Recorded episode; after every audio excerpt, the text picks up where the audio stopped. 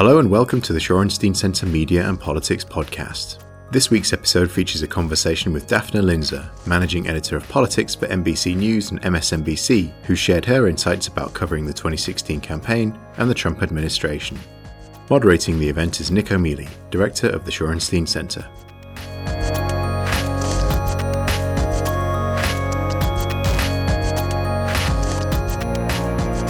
All right, ladies and gentlemen, my name is Nicco. I'm director of the Shorenstein, Nicco Mele. I'm director of the Shorenstein Center. Delighted to be with you today and to have our guest.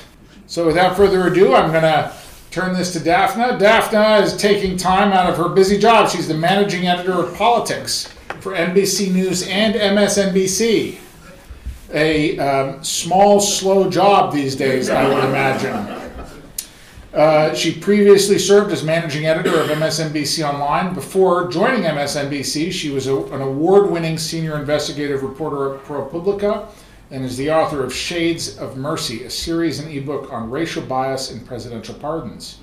Previously, she covered national security for the Washington Post and was a special projects reporter and foreign correspondent with the Associated Press, based in Jerusalem and at the United Nations. And she really does have one of the busiest, most exciting jobs in news these days. So we're very, very grateful she's taking time out of her busy schedule to join us today. She's been enormously generous with her time. Please give a warm welcome to Linzer. Thank you. I'm so happy to be here with you guys. So I'm gonna, per the usual format, ask Dafna a few questions and then open it up to questions from the audience. So get your questions prepared. But, um, you know, Dafna, I wonder if you would just reflect for a moment on uh, on your work and your job now, as opposed to say 24 months ago. It's exactly the same. um, well, we did. I mean, it was a, a remarkable, as you all know, uh, election year and campaign. Um, and we, I would say it was, I, I, I think I would compare it to sort of other other elections rather than 24 months earlier, sort of pre pre-election, and just talk about and and the way we covered politics um, before getting into the campaign. And as you guys know, I mean, it was a there was a, a primary fight uh, in both parties. Obviously, more extensive and more uh, candidates on the on the Republican side. So the election was very long and very intense right from the beginning, um, which required uh, a lot of people uh, for us to be able to kind of cover it the way that we felt it needed to be covered. So um, we were, I think, the only news organization that had um, one man-to-man coverage um, on the Republican side of almost every single um, primary candidate uh, from very early on. Um, we did have somebody um, assigned to Trump right away, full time, um, a correspondent that many of you probably um, came to know during the campaign, Katie Tur um, who stayed on that campaign, you know, from the very first weeks all the way through to the end. Um, earlier, I think, probably than uh, most other news organizations. Um, and same um, on the Democratic side, I think we were the only network for sure that was traveling full time with Bernie Sanders um, all the way through to the end. Um, so, in, in those terms, just with the, the number of people that were required and the different storylines um, it was obviously a very different kind of campaign that I think any of us had had, had seen before.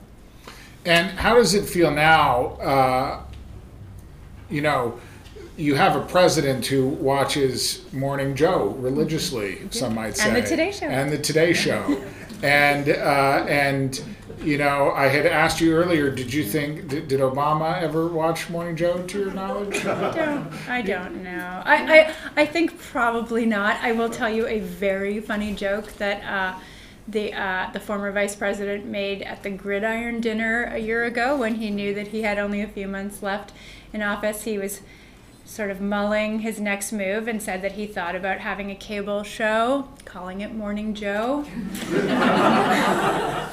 uh, but no, we never got the sense that uh, anyone uh, uh who occupied the Oval Office was watching uh, Morning Joe or the Today Show in real time, and that's that's certainly changed. Um, so we know that Um, you know, if you're trying to have impact, um, be heard by the president, you have a m- much better shot now than, than you had before.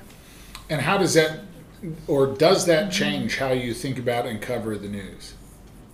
It's a really interesting question. I think um, uh, I think that ha- remains to be seen. I, I don't know if I would judge it by sort of Im- the, the president's immediate reaction, but say, you know, we see, um, you know, we'll have somebody on the Today Show doing a fact check or making a point, and um, and the president will tweet something that is clearly in response to what he's just heard on air. Um, but I think, you know, the tweet is a little bit different than what sort of a greater impact, more um, action oriented impact would look like. Um, I think for us, um, seeing the things that he does tweet, knowing that um, you're getting a very unfiltered uh, look at the president and hearing from him directly in a very unfiltered way, um, and certainly, you know, I. It is my position that uh, I hear some. I hear people say we shouldn't report on his tweets. I think that is uh, I, I, strongly disagree with that. Um, I believe that what the president tweets is U.S. policy um, and is extremely important um, to be covered. And um, so I, I, I take that view. Um, but it also is changing the fact that we are getting a very um, unfiltered, raw, direct um, voice of the president. Um, we are used to, um, as as as the time has gone by, of hearing from presidents. Uh, not very often, hearing um, often through press releases that you know have gone spent three days being workshopped through an interagency process on behalf of the president, and that has that has changed dramatically. So we've gone from uh, an Obama White House and maybe even before that mm-hmm. a Bush White House that was kind of that carefully controlled its relationship with the press, kind of heavily mediated, to almost yeah. the inverse I, I, I really feel that way, right? And very, very um, calibrated, thoughtful messaging, um, and and and for for obvious reasons, as as as all all of you are are, are very well aware of, um, because of the implications on policy, because of the implications on. Uh, alliances on you know for all for all the reasons that you would very sort of carefully um, think through a statement from the President of the United States. Um, that, that, that is just completely gone. And what uh, what are, what would you say is, has surprised you most about the uh, over the last year, the campaign, and then the first yeah. few days of this administration? Um, so I, I, they're a little bit different. Although I did I did um, I did share with a, with a, um, a group this morning that I do believe that you, um, and I, it, this seems sort of true across the board from the years that I've, that I've worked, that I do think that um, presidents generally govern the way they campaigned. Um, still, I would say, so I, I, I definitely see that um, with Trump. We, did, we saw it very much so with Obama um, in the first year. Um, I don't know how many of you remember that for, for a long time in the first year of the Obama presidency, um, he stuck with his personal narrative that got him into office. I mean, it, it started to become a little bit of an amusing point that you know, he went on a trip to Asia. He told the story about how he was the first Asian president. He went on a story to, he went on a trip to Africa. He was the son of Africa. Like we just kind of went on and on and on um, because of the uniqueness of his of his family and the way he was able to kind of adapt that story um, to um, to wherever he was and to the audience he was speaking to. I would say um, what surprised me the most in the election, which is different from the early days of this administration, um, I think is something that surprised many people, um, both supporters of Trump and opponents of his message, um, was the fact that he was able to. I, I thought he was kind of like a, a a very successful political assassin. He was able to take a message, to say things, to do things, to go places in order to vanquish, successfully vanquish opponents that no one had attempted before, um, that I think um, often surprised people um, in different ways, not just in the fact that he was um, able to do that, um, but that he was also rewarded for it, but that he was successful actually in knocking out um, a very wide field. I would say um, what has surprised me um, early on in the administration, I think, is. Um, and again, because I said I think you do campaign, you do govern similarly to the way you campaign, certainly in the early years of an administration. I would say there's a little bit of a kind of a freewheeling that we haven't seen in a long time that can catch um, reporters who are used to, um, you know, a certain a certain kind of op- standard operating procedure, regardless of who the president is. There's lots of people in the White House press corps who covered the Bush administration and the Obama administration, covered previous administrations. Um, one example I used is, um, you know, just the other day. Well, yesterday. Um, let's, let's, start with yesterday. I can go back. Uh, um, you know, uh, the president was at, at Mar-a-Lago. There was a, a pool spray, which for those of you in TV speak is just a very, um, it's just a very uh, clean shot of the president just kind of seated or in a meeting, just as kind of a, a for the record moment. Um, it's very unusual for presidents to speak. Um, the people who are doing the pool spray are free to shout questions.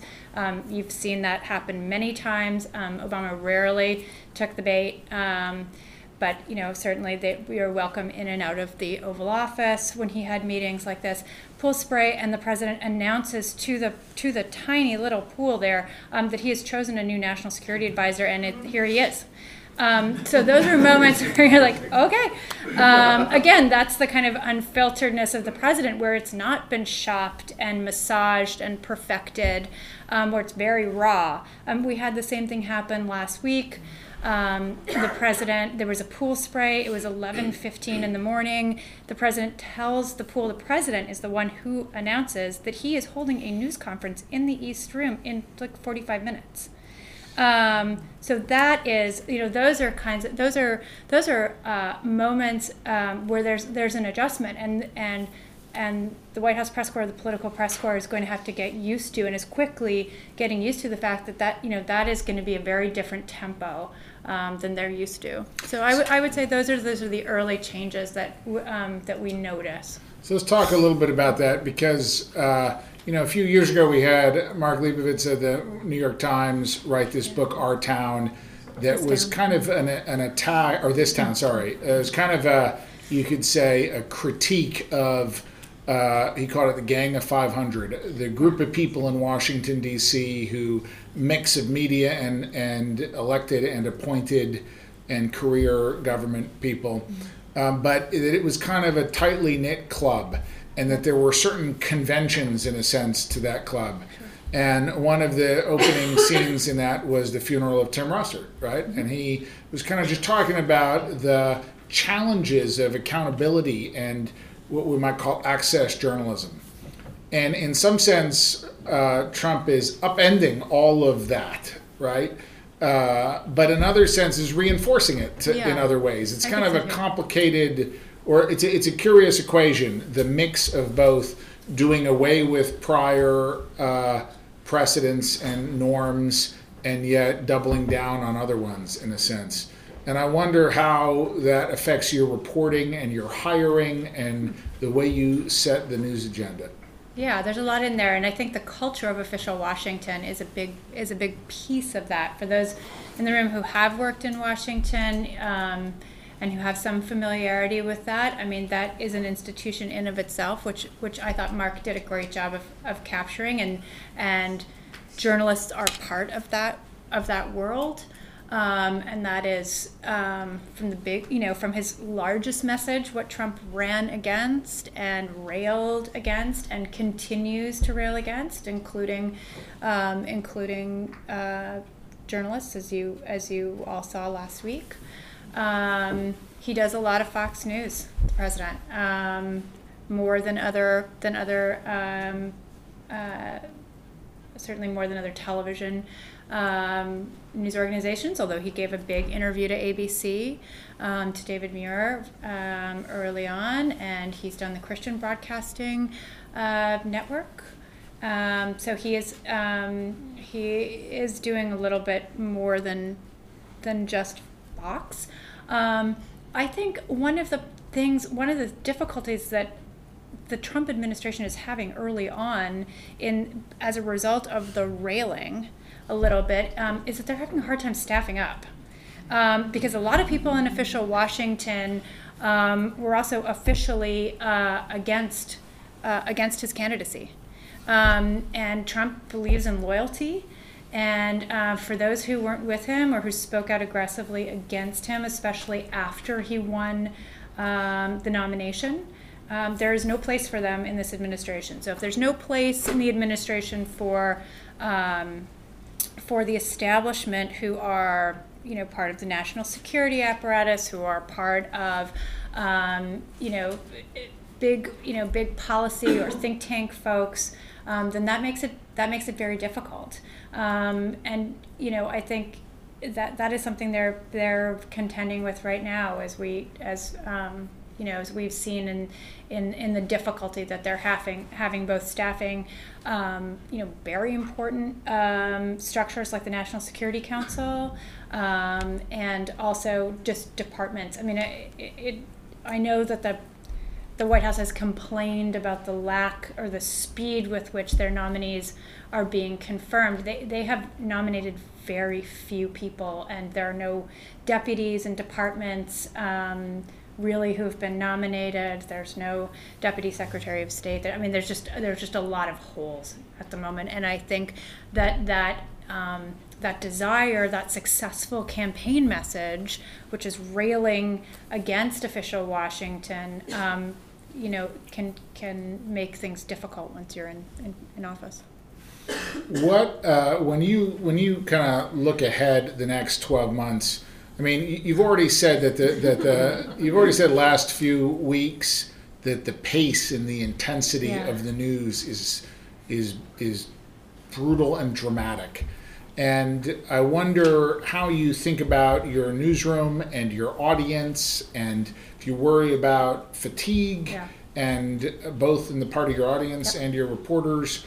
But also, do you do you feel like there are some particular events down the road that are going to be really important that you're keeping an eye on? I mean, how do you how do you think about this landscape that feels very different from the past? Yeah, I, I worry so much about fatigue. I, I worry about um, audience, reader, and I say that when and when I say that I mean voter fatigue, because um, I don't I want people to be um, people were very Americans were very engaged in this election despite what happened on on election day with voter turnout. They were very engaged in the issues and um, and I really truly hope they stay um, stay engaged in the issues. Um, um, that's that's important for all of us. Um, and I definitely worry about um, uh, fatigue with our reporters. Although, man, they're jazzed. I mean, if you if you uh, they're they they got a great story. Um, so you know that that's um, that's helpful. Um, I, I think there's there's um, very important tests. Um, I was saying I, I, I, like I'm the nerd who wakes up in the night thinking about the debt ceiling. Which I called. I, I called the president of MSNBC and I, I was in Las Vegas and I said I'm thinking about the debt ceiling and he said said no one ever from Las Vegas.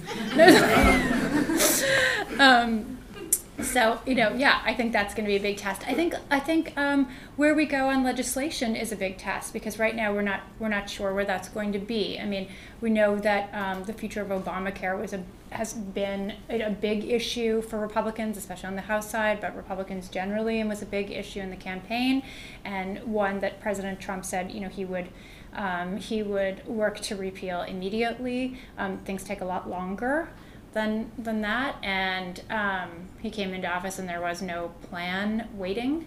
Um, so what happens there, and how voters react, and I think we're seeing a little bit of it early on with some of the town halls, um, and some of the ways that um, voters are challenging uh, elected members on that. I think that those um, those are going to be very important tests. Um, I think even just early on, you know, this week you know, the Secretary of State, the Vice President, um, the Secretary of Defense were all in Europe having meetings with their counterparts. Um, it seems from public statements that they were all trying to kind of walk a very careful line of reassurance, but yet, you know, these messages are important and they are official policy. And I think we just we haven't seen those tested yet.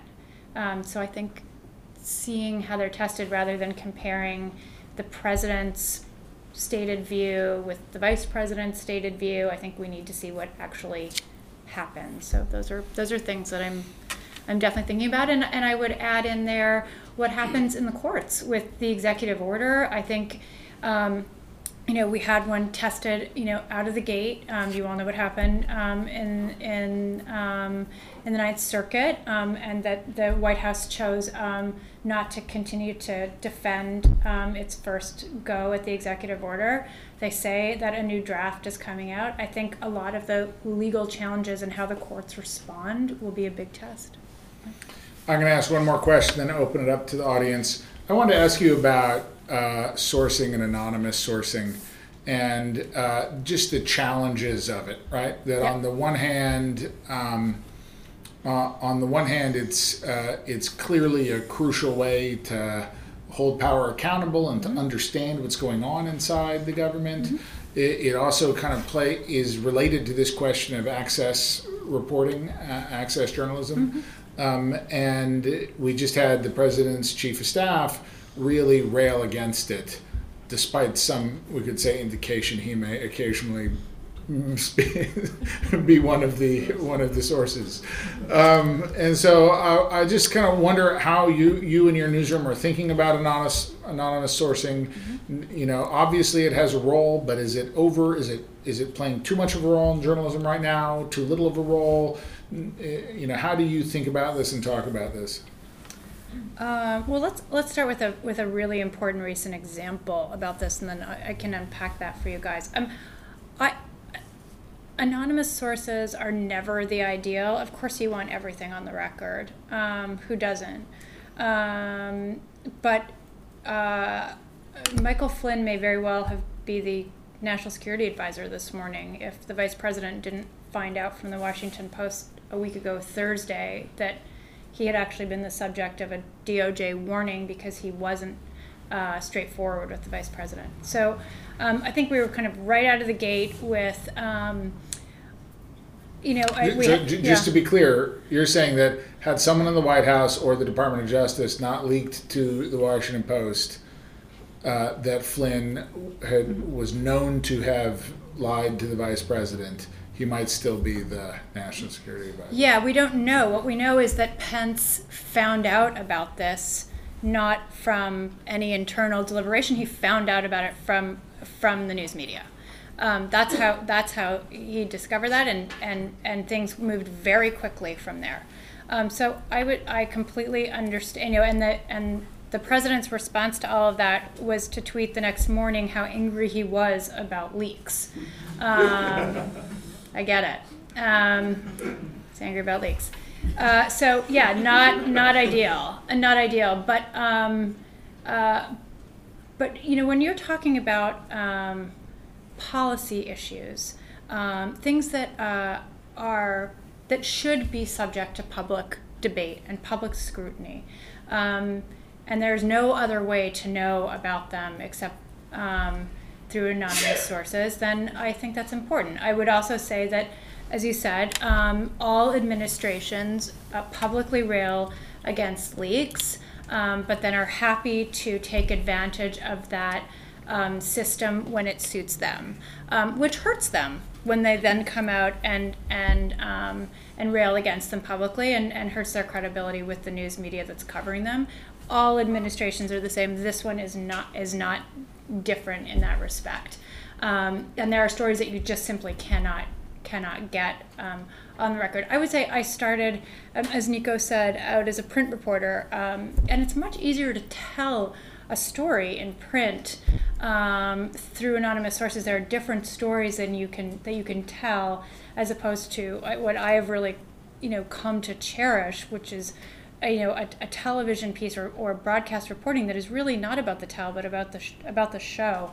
Um, so getting people to be able to say things on the record is is important um, for that medium, and that audience expects it.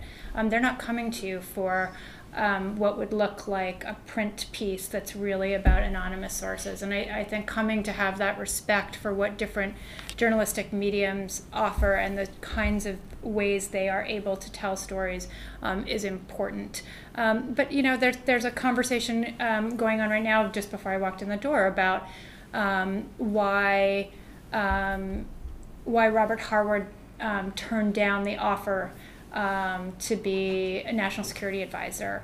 Um, and the White House has been very clear on the record um, that you know, family and personal reasons um, ultimately won over for him, and he decided not to do the job, um, which is something that we've reported um, over and over and over again. Um, we also know from um, sources who are close to him that he was concerned about whether or not he would have the freedom to make some of the personnel decisions that he would want to make inside the National Security Council because he would be replacing somebody who already appointed a deputy, um, who had already appointed a number of directors, um, who had a chief of staff.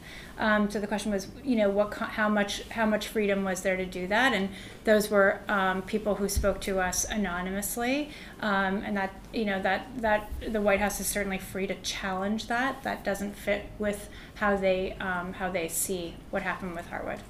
So yeah. Right. Are there questions? I'm going to privilege students in this. Yep. Just make sure you introduce yourself. Hi. Thank you for taking my question. Yeah. Um, my name is Elena Scotty.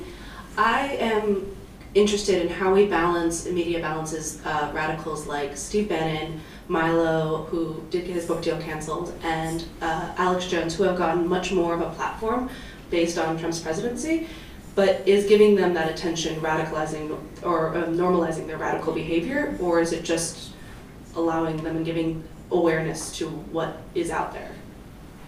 And who do you mean by we? Do you mean the media giving them attention? Media giving uh, attention, mm-hmm. uh, seeing more posts on articles being written about uh, rampant racism that's going on, mm-hmm. or just there's more freedom for people to speak out. Okay. It feels like, and so, they're getting coverage on that. Okay, so I'll, I'll just from my perspective. Um, so you can label all these guys any way you, any way you want. Steve Steve Bannon is a senior advisor to the president of the United States. So if you're suggesting we shouldn't report on him or we're giving him coverage that's going to elevate him, he's he's as high as you can go. I mean, like we're not going to do anything that's going to elevate Steve Bannon. Um, that is that is his job, and understanding him, his relationship to the president, his his views, his outlook, his, you know, um, past speeches. I mean, I, that is important for all all of us, and he should um, he should get his um, the, the scrutiny that our that our government officials get. Um, that's our job, um, and uh, and also uh, fairness in understanding um, his views and what and what they and what they portend um, for for our future and for this administration. So I, I would separate that um, in terms of attention. Um, how others i mean i'm i'm really interested like here's a, here's a question that that came up during the um, transition that we we don't have an answer to um, alex jones for those of you who don't know uh, probably all of you know um, a- alex jones from infowars he said during the transition that he spoke to the president um, we had oh he spoke to the president elect pardon me um, and we we sought confirmation from the transition team and never got it didn't get a, a denial, didn't get confirmation either. Uh, it was a busy time. They were overwhelmed. I can't explain why we don't have an answer, but we don't, as far as I remember. Um, so I want to know what what what his relationship might be or what his sphere of influence is. Like that that's important to me. Um, and the more reporting we can do on that, I think is is definitely of interest. Um, I don't know what to say about Milo. I really don't. I mean, I, you know, we've we've I mean, we we did write a piece um, about his, the fact that he was disinvited um, from CPAC. Um, we have a great uh, reporter, Benji Sarlin, who did a long sit down with Matt Schlapp last night. And Matt Schlapp, who's the head of CPAC now, was on Morning Joe this morning. um, trying to kind of understand this moment within conservative politics and what it means to have invited him, what it means to disinvite him, um, why what the current um, ta- audio tapes that came out, why that was the straw that broke the camel's back, why the other things he has said in the past um, did not m- meet that bar. Um, so I, you know, I, I don't know. So characters kind of come and go um, in this narrative, you know, in political narratives. Um, what, what about what about just the relationship between, uh, you know, sensationalism verging on entertainment to hard news? You you you uh, you worry about the debt ceiling, right? Uh, and and yet you're also in a business that is publicly traded, that is heavily incentivized by ratings where uh, and you, know not necessarily you're you didn't do this but you have a uh, a political dynamic that lends itself to some sensationalism. Yeah that's interesting. I i don't know i don't I, looking sort of at what um, what our platforms are i'm not sure we have one that that lends itself as so well to that um, although I, I, suppose you could argue with me we're different um, point of view hosts on the MSNBC side. Um, I, I, I really feel like NBC News is an institution in this country, and we have we feel responsibility. We are journalists. I feel like on the political side, we have the best team I have seen anywhere, and they are completely committed to that mission. So I don't I don't see a lot of that. I mean, there's the president holds these big events that have these moments in them that are that that do feel a little bit like that that we cover. Um, and I would I would even look at the at the moment in in the rally in Melbourne on Saturday where he um, invited a guy on stage who he recognized because he had seen him on TV. He had seen him earlier in the day interviewed um, I, I, believe, on Fox, but it, it, actually didn't really matter. It was just about reporters who were there covering the rally who wanted to interview the guy who was first in line. Um, so in that, like, there's a moment where the president sees somebody like just interviewed on TV, calls him up. It's like this big, bizarre, again, like, you know, something you're not expecting to happen. Um, I can't, you know, the president just tells Secret Service, just let him up. I'm sure he's fine. Um, you know, so those are like, those are a, a lot. It's a live event that's happening um, that we're covering because we want to be covering the president. We would have done it for any president. Um, but those are a little bit of those kind of moments where you're you're you're the journalism part is being challenged a little bit by the scene. Um, but I don't I don't find a sensationalism in our journalism. I do think during the I mean we you know during the primaries we had again, we are not the kind of home for like big, kind of stunty um, events. Um, we had some great, um, important town halls um, with candidates uh, that were important to us. We did um, a commander in chief forum. Um, Lester Holt was the moderator for the first presidential debate. but I don't find the sensationalism in what we've done. I feel I feel like we have kind of separated ourselves from that. Do you feel like you've had to make decisions over the last 12 months that, that where that was a major factor? Sensational? I mean, the, or like um, I'm just thinking back specifically. We had this campaign managers forum in December, and uh, yeah, and there was uh, among the other mm-hmm. Republican campaigns. Oh, I would say there was a deep sense of anger yeah. about the coverage Trump got during the primaries. Yep. In particular, you know, minutes, they might have used the phrase hours of empty podiums, Empty waiting podiums. for Trump to Yeah. speak, carried live across all the cable channels. Yeah, I think their anger was focused on a different one, but leave that one aside. Not, not, not, yeah, no, Yeah, it was yeah. very Yeah. explicitly directed at Jeff Zucker at CNN, but he was on stage. Yeah, Right? true. And part of, part of his argument was what, w- were we gonna be the one network that didn't carry it? Yeah. Um, yeah, so I would say a couple things, and this I think extended to into the general as well. Um, Trump did a lot of events, uh, many more than his competitors. Uh, they were well timed. uh, especially in prime time, big prime time events, um, speeches and so forth. I think you do have to weigh it a lot, and it's a two, you know, it's a two party, two party race in the general, and um, and all the candidates deserve a fair shot in the primary. Um, I I looked at it a little bit differently, and we did it a little bit differently. And I would also say, on the MSNBC side, um, it was a, a tougher climb early on in the election to get Republican candidates to come on MSNBC, um, and and and and um, and not wrongly so in their minds at the beginning because. Um, Republican primary voters were really watching. Were really watching Fox. Um, that you know, if you're if you're if you're in the primary part of the election, you're you want to get in front of in front of your voters, uh, your potential voters, and um, and MSNBC was not a place then that a lot of Republicans were watching early on. And I, we worked actually very hard to get Republican candidates to come on and do um, a town hall um, or an event on MSNBC. And I, I, have to say, like with with great pride, they um, in the end they all did as the race got tighter as they were looking um, more widely uh, for voters, and um, and we wisely thought of ways um, to do events that actually would reach um, their voters in specific um, primary states. Here's one thing that I didn't hear those guys say um, in in December, although I. I actually really appreciated hearing their kind of unfiltered frustration, and I thought it was really valuable and true and justified.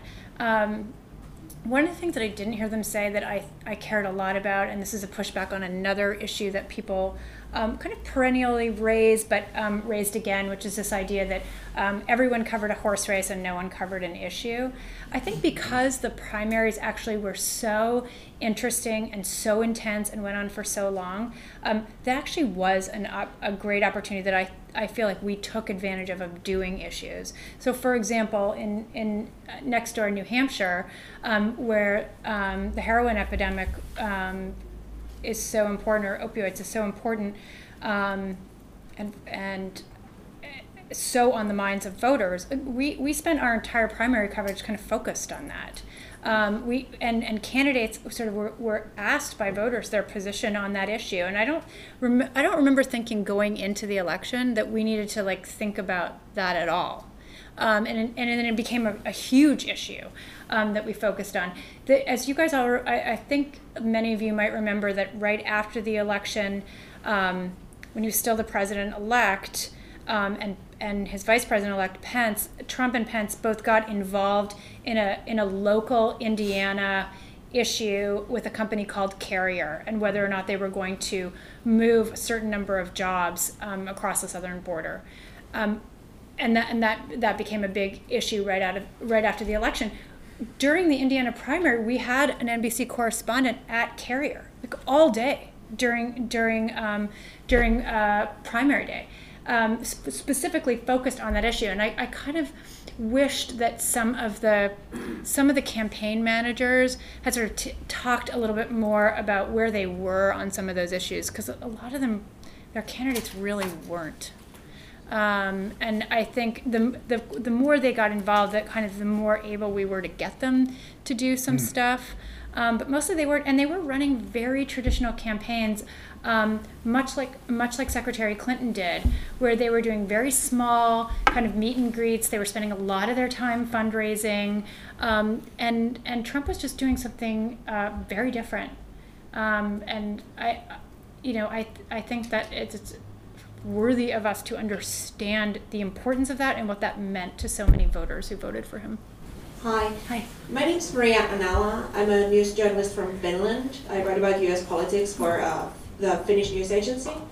And uh, I wanted to ask about um, trust in the White House, in the current White House, and also how you see this um, war, some people call it, some journalists call, say that Trump is at war with the traditional news media.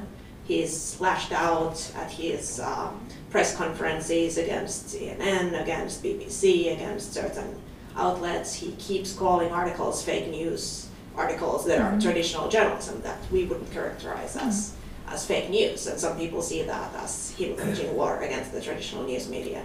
So, um, how does that, his attitude towards news media, how does that change maybe the way you make decisions in the newsroom or how you work mm-hmm. with the White House? And do you trust information coming from the White House? Uh, okay, it's a lot of questions. Um, we're not at war with the White House, so I, I, I, I don't like to hear, you know, there's a war between the Trump administration and and journalists or journalism or how everyone is. We're, we're not at war with the with the White House. Um, you know, the president called Amer- called the news organization I work with, and uh, you know our our our colleagues, our competitors, the enemy of, of the American people. Um, you know that you know that is uh, it's not navel gazy for me to mention it. Um, do you know what I mean? It's not like oh, I'm only focused on what he says about the media. Um, yeah, I worry about um, I worry about um, s- trying to diminish um, institutions in our country across the board.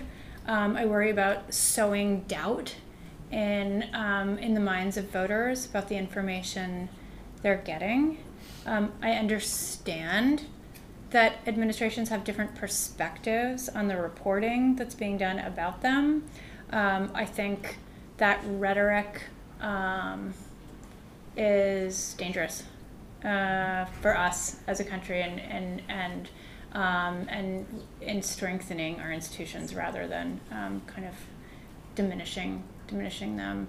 Um, do I trust the information? Mm-hmm. Uh, I would say t- I would say I probably have the same perspective of you as a journalist. I don't.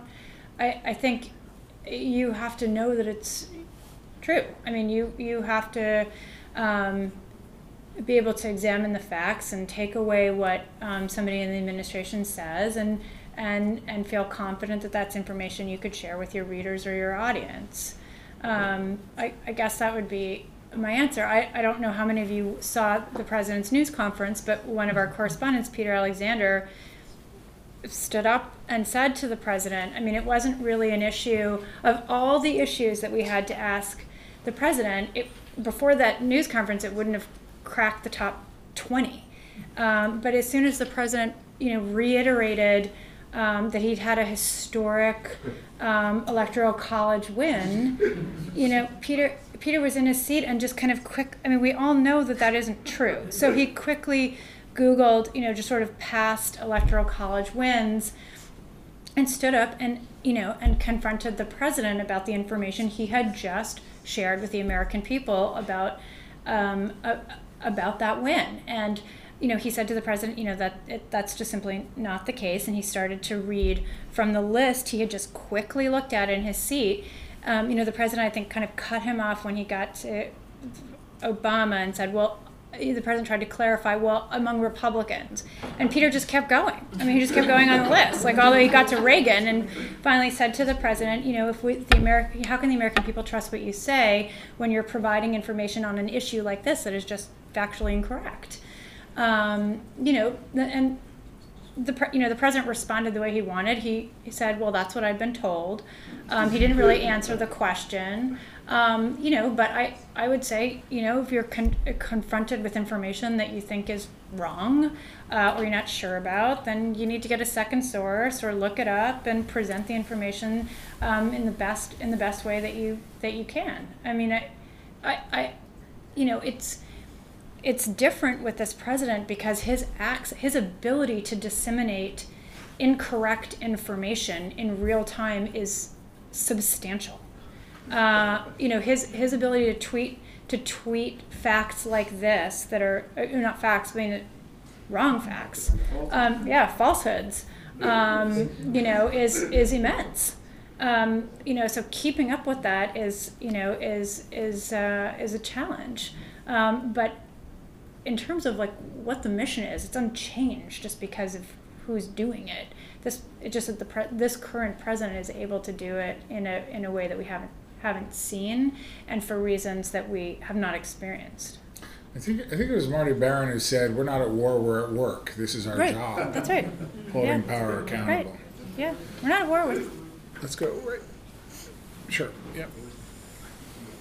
Hi, uh, my name is Defna Shashtam, and um, getting back to campaigns a little, um, if I remember correctly, Trump is registered already for the 2020 campaign, and he held a rally in Florida this early in, a- about a month into his presidency. Indeed. Does that mean that for the media and for the people that the 2020 campaign is on? That the season is open? Are we starting this? Are you guys starting this? How do you see it? I, don't, I haven't seen other candidates enter the field, uh, so I don't, I don't, I don't see a race. We're covering the president. If he wants to um, go to Florida and hold an event that is for him a campaign rally, we'll, we'll cover it, but not as part of a 2020 campaign. Yeah. I'm Ajay Chandra from Hi. India. You were speaking about the unadulterated, unmoderated responses of the president. Indeed. While they make for good press, but is it good for the administration? Because the administration has to speak in one voice, and uh, it's not the individual's views which are important, but then the concerted views of the entire uh, establishment, uh, entire government, which should be brought to the fore rather and the same is extending to the even in diplomatic uh, interventions like when the israeli prime minister came he again spoke as if he was not being briefed and just off the cuff remarks. What are your views on that Um, okay, so I would say on the administration needs to speak in one voice. Administrations have spoken in one voice in the past. There's only one president. Um, so I think we were talking before a little bit about what happens when the stated views of many members of your cabinet are different from the views of the president you serve. Um, I think that's just something that we need to test. Um, so As I said, that has always been the case, and and now it's not. It's different, um, and I don't know what that's going to portend. Um, I don't, you know, I we just n- always need to be noting it and measuring it, and t- again, like eh, testing it. So I would say that, and then you know, on the on the visits with foreign leaders or on foreign policy in general and what his positions are, um, they changed a lot during the campaign. Um, and positions of presidents generally change and evolve. Um, it would be a mistake to forget that the pres- that President Obama put down a red line and uh, and didn't follow through with it. Uh, In Syria. on Syria, yeah. Positions change. Um, facts on the ground change.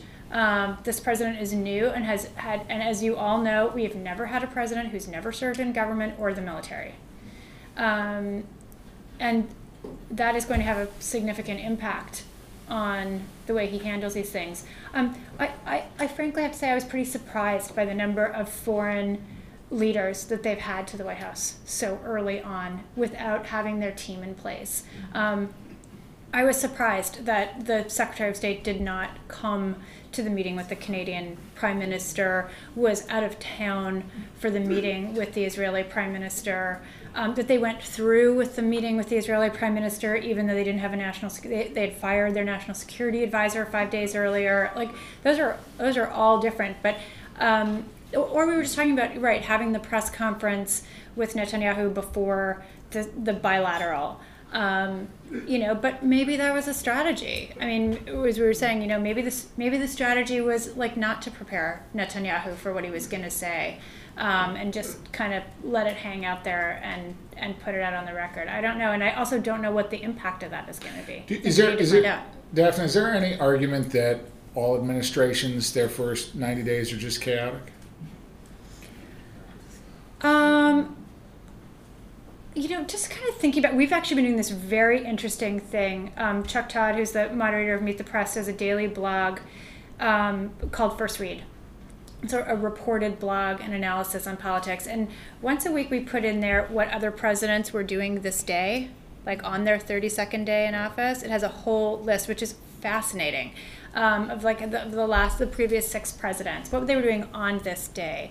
Um, they were all a little bit under fire and, and facing some challenges. Um, uh, Obama certainly was, but there was no sense of chaos. They had had pretty seamless transitions.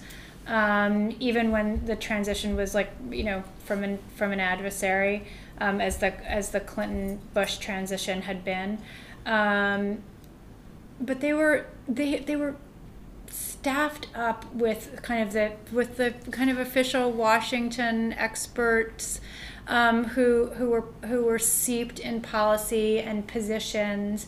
Um, that, that that is just not the case. I mean, we we've heard from the the White House press secretary in briefings.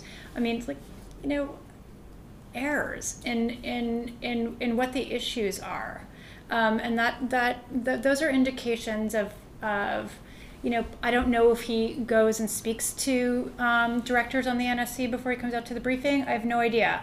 Um, you know, we pushed pretty hard um, on issues with the Yemen raid for days and days and days um, after that became public.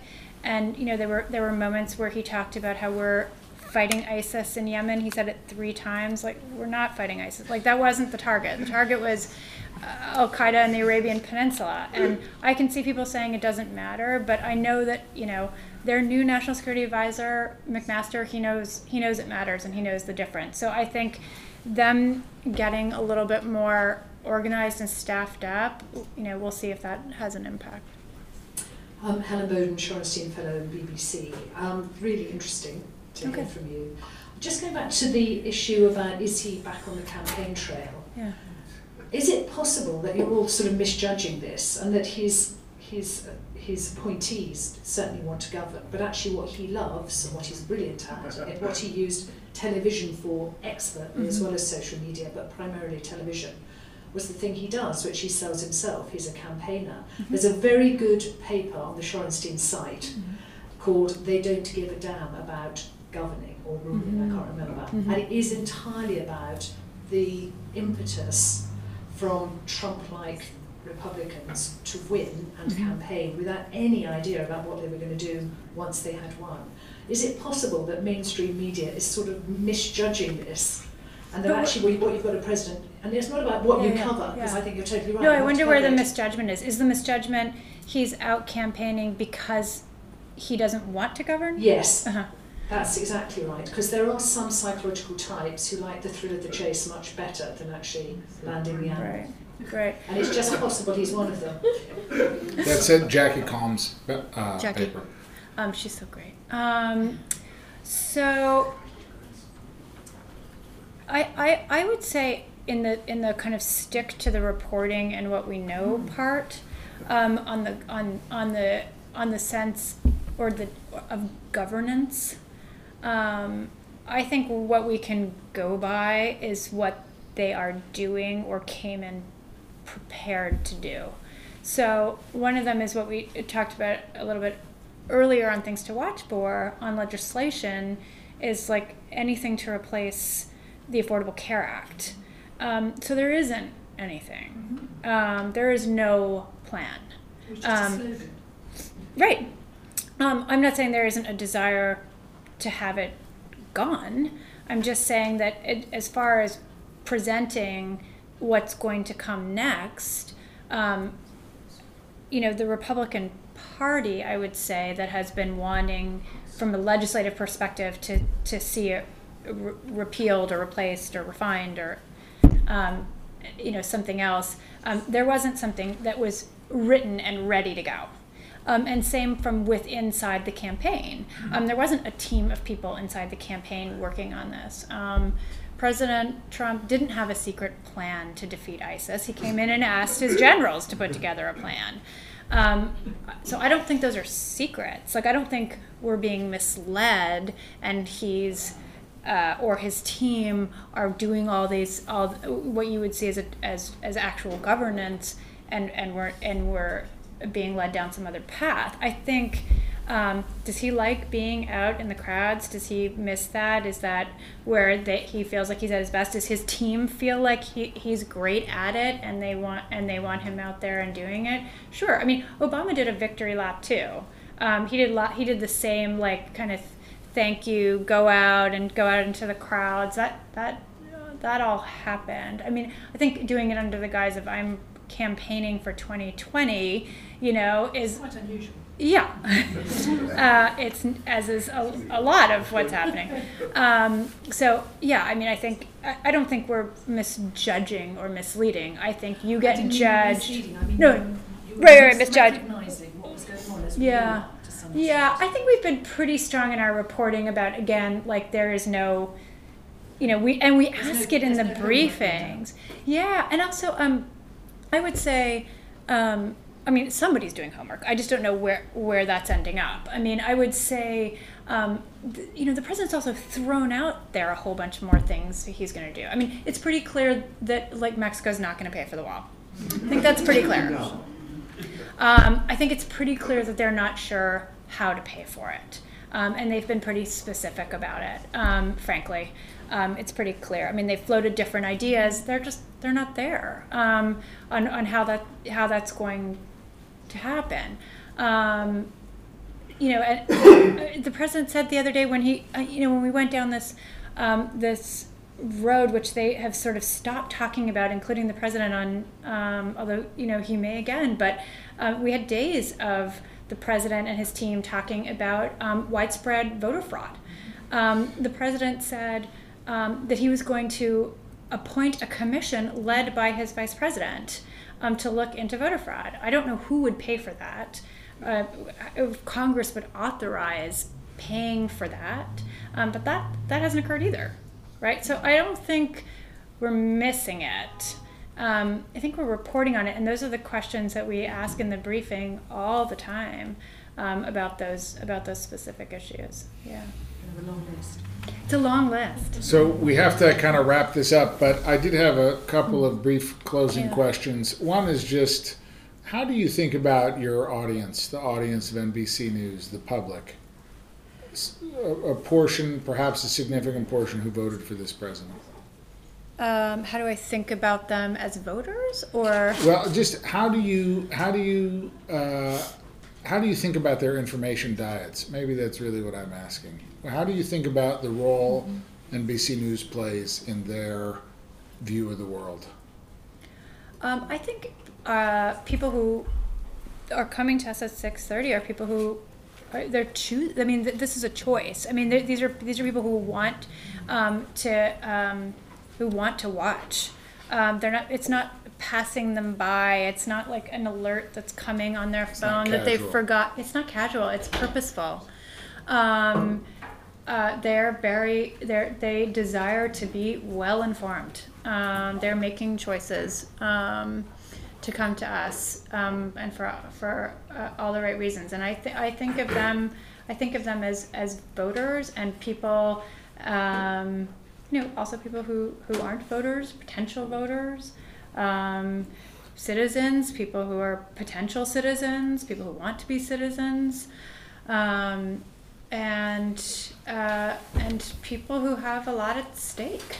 Um, that that's that's how I see them, and I see our audience as people who watch the Today. I mean, it's a very big eclectic audience. It's it's people who watch the Today Show. It's people who watch nightly news. People who watch Meet the Press on Sundays. Like those are those are choices people are making. They they can they don't have to do that.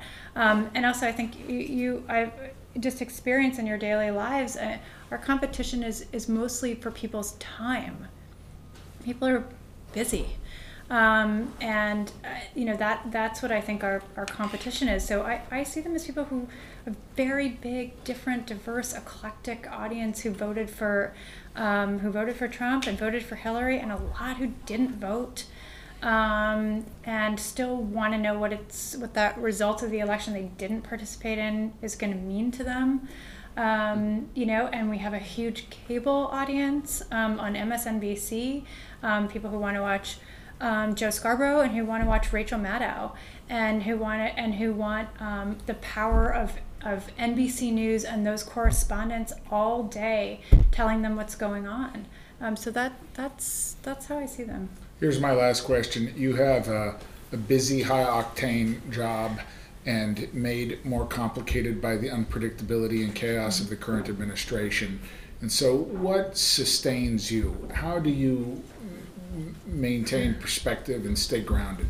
Um, there's some great humor out there right now. so great, so funny. Those people on Twitter, they're hilarious. Um, so I would say definitely humor. Definitely, I would say also the mission. I, I feel like. I, I mean, I've said this to my colleagues. I don't know why half of them went into journalism, but if not for this, then for what? I mean, this is such a great moment in the country. This is, you know, an administration like we have never seen, a president that we have never seen. Um, not everything is um, is is radical and outrageous. So something, lots of things are, are are similar, and people have hard times starting up a new administration, and there's lots of stumbles and falls. But this is the most, you know, unusual eh, moment, and I, I just I think it's I think it's exciting. I have I have friends who are like who are already tuning out. They feel assaulted. They can't take it. And sometimes I just say it's okay. I'll do it for you. I'll let you know what you need to know. Um, but I but I do think there's some there's some good humor out there. Man, there's some good New Yorker cartoons. I'm I'm happy when people send them my way. Yeah. Thank you very much for taking time out of your busy day to visit us here in Cambridge. Thank you for listening to the Shorenstein Center Media and Politics podcast. Music provided by extrememusic.com.